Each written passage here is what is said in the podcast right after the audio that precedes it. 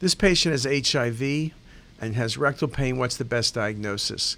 On scans to the upper abdomen, you see a lot of nodes in the paraortic region, the perirenal region, and in the mesentery. So you might even think about lymphoma, you think of MAI. When you get to the pelvis, there are large nodes in the pelvic sidewall, inguinal nodes, and I don't show it to you very well, but the inguinal nodes are enhancing, and then there's a mass in the rectum, an infiltrating process in the rectum that's enhancing. If you said adenocarcinoma, I'd have a hard time saying you were wrong.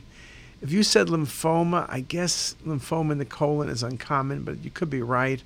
But I was pushing the HIV, and this indeed was Kaposi sarcoma.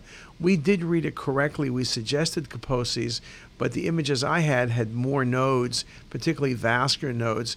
And when I start seeing an enhancing rectal lesion and vascular nodes, and it's an HIV patient, I'm thinking Kaposi sarcoma.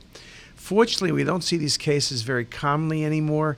During the AIDS epidemic, they were indeed very, very common.